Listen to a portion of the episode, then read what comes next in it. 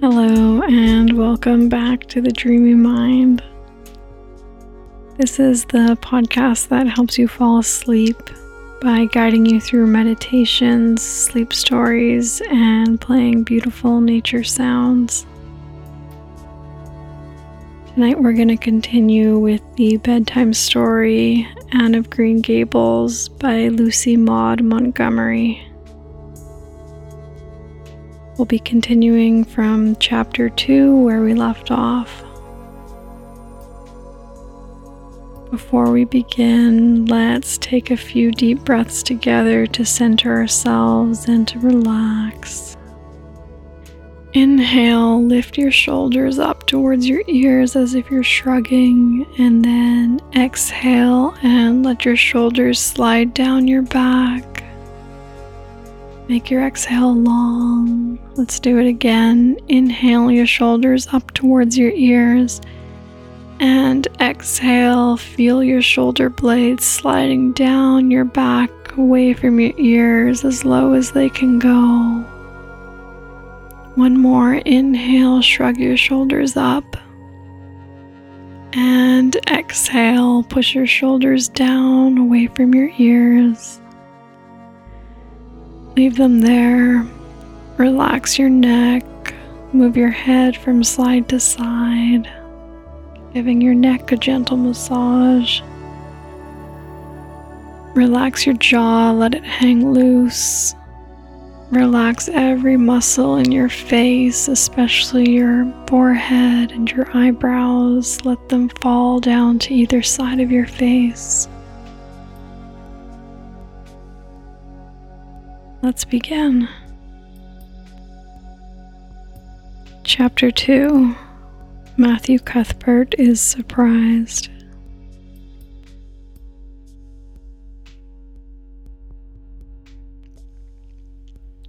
Matthew Cuthbert and the sorrel mare jogged comfortably over the eight miles to Bright River.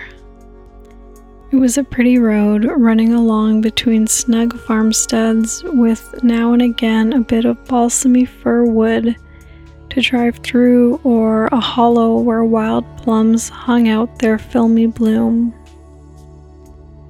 The air was sweet with the breath of many apple orchards, and the meadows sloped away in the distance to horizon mists of pearl and purple while the little birds sang as if it were the one day of summer in all the year. Matthew enjoyed the drive after his own fashion, except during the moments when he met women and had to nod at them. For in Prince Edward Island, you are supposed to nod to all and sundry you meet on the road, whether you know them or not. Matthew dreaded all women except Marilla and Mrs. Rachel. He had an uncomfortable feeling that the mysterious creatures were secretly laughing at him. He may have been quite right in thinking so, for he was an odd looking personage with an ungainly figure and long iron gray hair that touched his stooping shoulders and a full, soft brown beard which he had worn ever since he was 20. In fact, he had looked at 20 very much as he looked at 60, lacking a little of the grayness. When he reached Bright River, there was no sign of any train. He thought he was too early, so he tied his horse in the yard of the small Bright River Hotel and went over to the station house. The long platform was almost deserted, the only living creature in sight being a girl who was sitting on a pile of shingles at the extreme end. Matthew, barely noting that it was a girl, sidled past her as quickly as possible without looking at her. Had he looked, he could hardly have failed to notice the tense rigidity and expectation of her attitude and expression. She was sitting there waiting for something or somebody, and since sitting and waiting was the only thing to do just then, he sat and waited with her, with all her might and main. Matthew encountered the station master locking up the ticket office preparatory to going home for supper and asked him if the 5:30 train would soon be along. The 5:30 train has been in and gone half an hour ago, answered that brisk official. But there was a passenger dropped off for you, a little girl. She's sitting out there on the shingles I asked her to go into the ladies' waiting room, but she informed me gravely that she preferred to stay outside. There was more scope for imagination, she said. She's a case, I would say. I'm not expecting a girl, said Matthew blankly. It's a boy I've come for. He should be here. Mrs. Alexander Spencer was to bring him over from Nova Scotia for me. The station master whistled. Guess there's some mistake, he said. Mrs. Spencer came off the train with that girl and gave her into my charge. Said you and your sister were adopting her from an orphan asylum, and that you would be along for her presently. That's all I know about it, and I haven't got any more orphans concealed hereabouts. I don't understand, said Matthew helplessly wishing that Marilla was at hand to cope with the situation. Well, you'd better question the girl, said the station master carelessly. I dare say she'll be able to explain. She's got a tongue of her own, that's certain. Maybe they were out of boys of the brand you wanted. He walked jauntily away, being hungry, and the unfortunate Matthew was left to do that which was harder for him than bearding a lion in its den walk up to a girl, a strange girl, an orphan girl, and demand of her why she wasn't a boy. Matthew groaned in spirit as he turned about and shuffled gently down the platform towards her. She had been watching him ever since he had passed her, and she had her eyes on him now. Matthew was not looking at her and would not have seen what she was really like if he had been, but an ordinary observer would have seen this. A child of about 11, garbled in a very short, very tight, very ugly dress of yellowish gray wincey. She wore a faded brown sailor hat, and beneath the hat, extending down her back, were two braids of very thick, decidedly red hair. Her face was small, white, and thin, also much freckled. Her mouth was large, and so were her eyes, which looked green in some lights and moods of gray in others. So far, the ordinary observer, an extraordinary observer might have seen that the chin was very pointed and pronounced, and that the big eyes were full of spirit and vivacity, that the mouth was sweet lipped and expressive, and the forehead was broad and full. In short, our discerning, extraordinary observer might have concluded that no commonplace soul inhabited the body of this stray woman child of whom shy Matthew Cuthbert was so ludicrously afraid. Matthew, however, was spared the ordeal of speaking first, for as soon as she concealed that he was coming for her, she stood up, grasping with one thin brown hand the handle of a shabby old fashioned carpet bag. The other she held out to him, I suppose you are Mr. Matthew Cuthbert of Green Gables, she said in a peculiar, clear, sweet voice. I'm very glad to see you. I was beginning to be afraid you weren't coming for me, and I was imagining all the things that might have happened to prevent you. I had made up my mind that if you didn't come for me tonight, I'd go down the track to that big wild cherry tree at the bend and climb up into it and stay all night. I wouldn't be a bit afraid, and it would be lovely to sleep in a wild cherry tree all white with bloom in the moonshine, don't you think? You could imagine you were dwelling in marble halls, couldn't you? And I was quite sure you would come for me in the morning if you didn't tonight. Matthew had taken that scrawny little hand awkwardly in his. Then and there he decided what to do. He could not tell this child with the glowing eyes that there had been a mistake. He would take her home and let Marilla do that. She couldn't be left at Bright River anyhow, no matter what mistake had been made. So all questions and explanations might well be deferred until he was safely back at Green Gables. I'm sorry I was late, he said shyly. Come along, the horse is over in the yard. Give me your bag. Oh, I can carry it, the child responded cheerfully. It isn't heavy. I've got all my worldly goods in it, but it isn't heavy. And if it isn't carried in just a certain way, the handle pulls out, so I'd better keep it because I know the exact knack of it. It's an extremely old carpet bag. Oh, I'm very glad you've come, even if it would have been nice to sleep in a wild cherry tree. We've got to drive a long piece, haven't we? Mrs. Spencer said it was eight miles. I'm glad because I love driving. Oh, it seems so wonderful that I'm going to live with you and belong to you. I've never belonged to anybody, not really. And the asylum was the worst. I've only been in it for four months, but that was enough. I don't suppose you were ever an orphan in an asylum so you can't possibly understand what it's like. It's worse than anything you could imagine. Mrs. Spencer said it was wicked of me to talk like that, but I didn't mean to be wicked.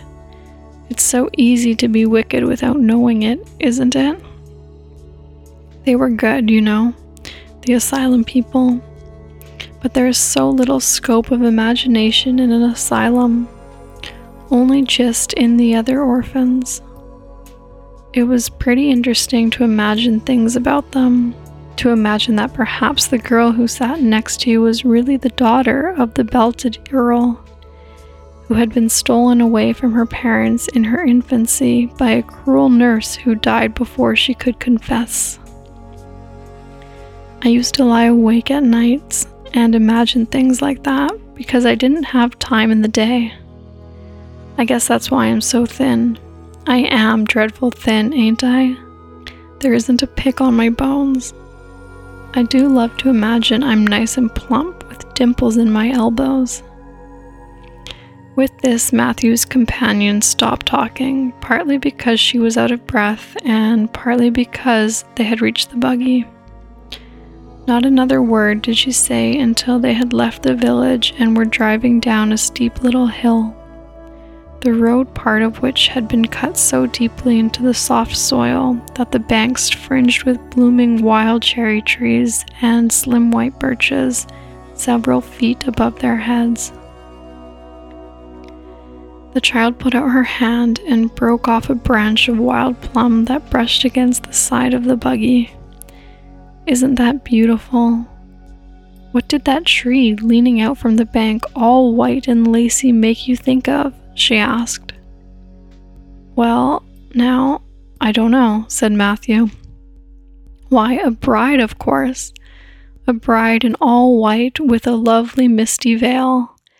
I've never seen one, but I can imagine what she would look like. I don't ever expect to be a bride myself. I'm so homely, nobody will ever want to marry me.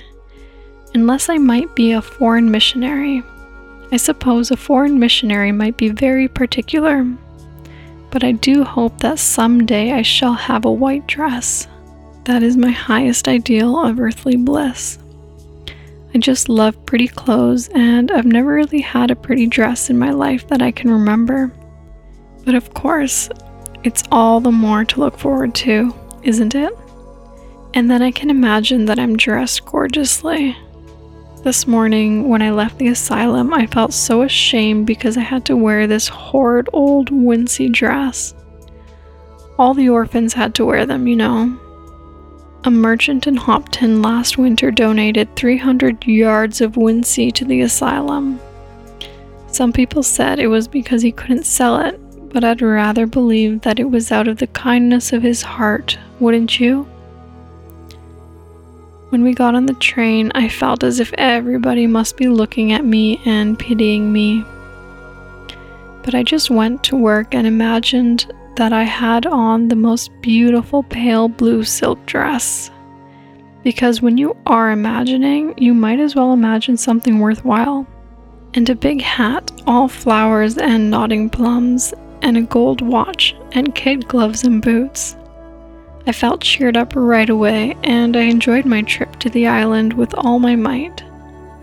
I wasn't a bit sick coming over in the boat. Neither was Mrs. Spencer, although she generally is. She said she hadn't time to get sick, watching to see that I didn't fall overboard. She said she never saw the beat of me for prowling about. But if I kept her from being seasick, it's a mercy I did prowl, isn't it? And I wanted to see everything that was to be seen on the boat because I didn't know whether I'd ever have another opportunity. Oh, there are a lot more cherry trees all in bloom. The island is the bloomiest place. I just love it already, and I'm so glad I'm going to live here. I've always heard that Prince Edward Island was the prettiest place in the world and I used to imagine I was living here, but I never really expected I would. It's delightful when your imaginations come true, isn't it?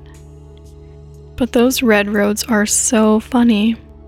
When we got into the train at Charlottetown and the red roads began to flash past, I asked Mrs. Spencer what made them red, and she said she didn't know, and for pity's sake, not to ask her any more questions.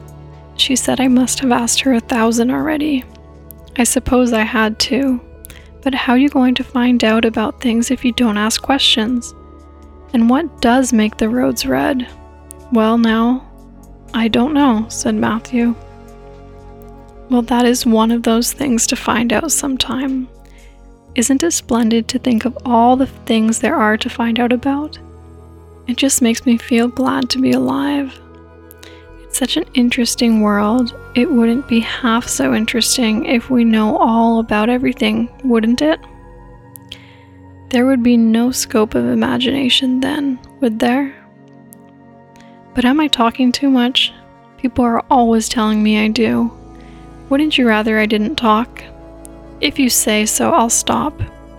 I can stop, and I make up my mind to do it, although it's difficult.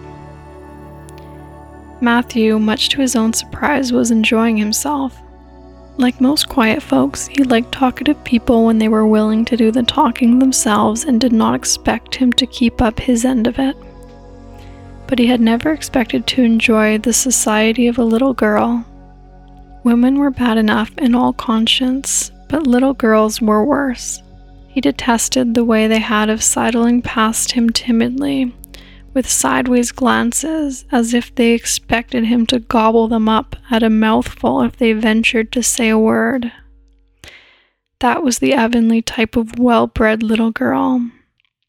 But this freckled witch was very different, and although he found it rather difficult for his slower intelligence to keep up with her brisk mental processes, he thought that he kind of liked her chatter. So he said, as shyly as usual, Oh, you can talk as much as you like.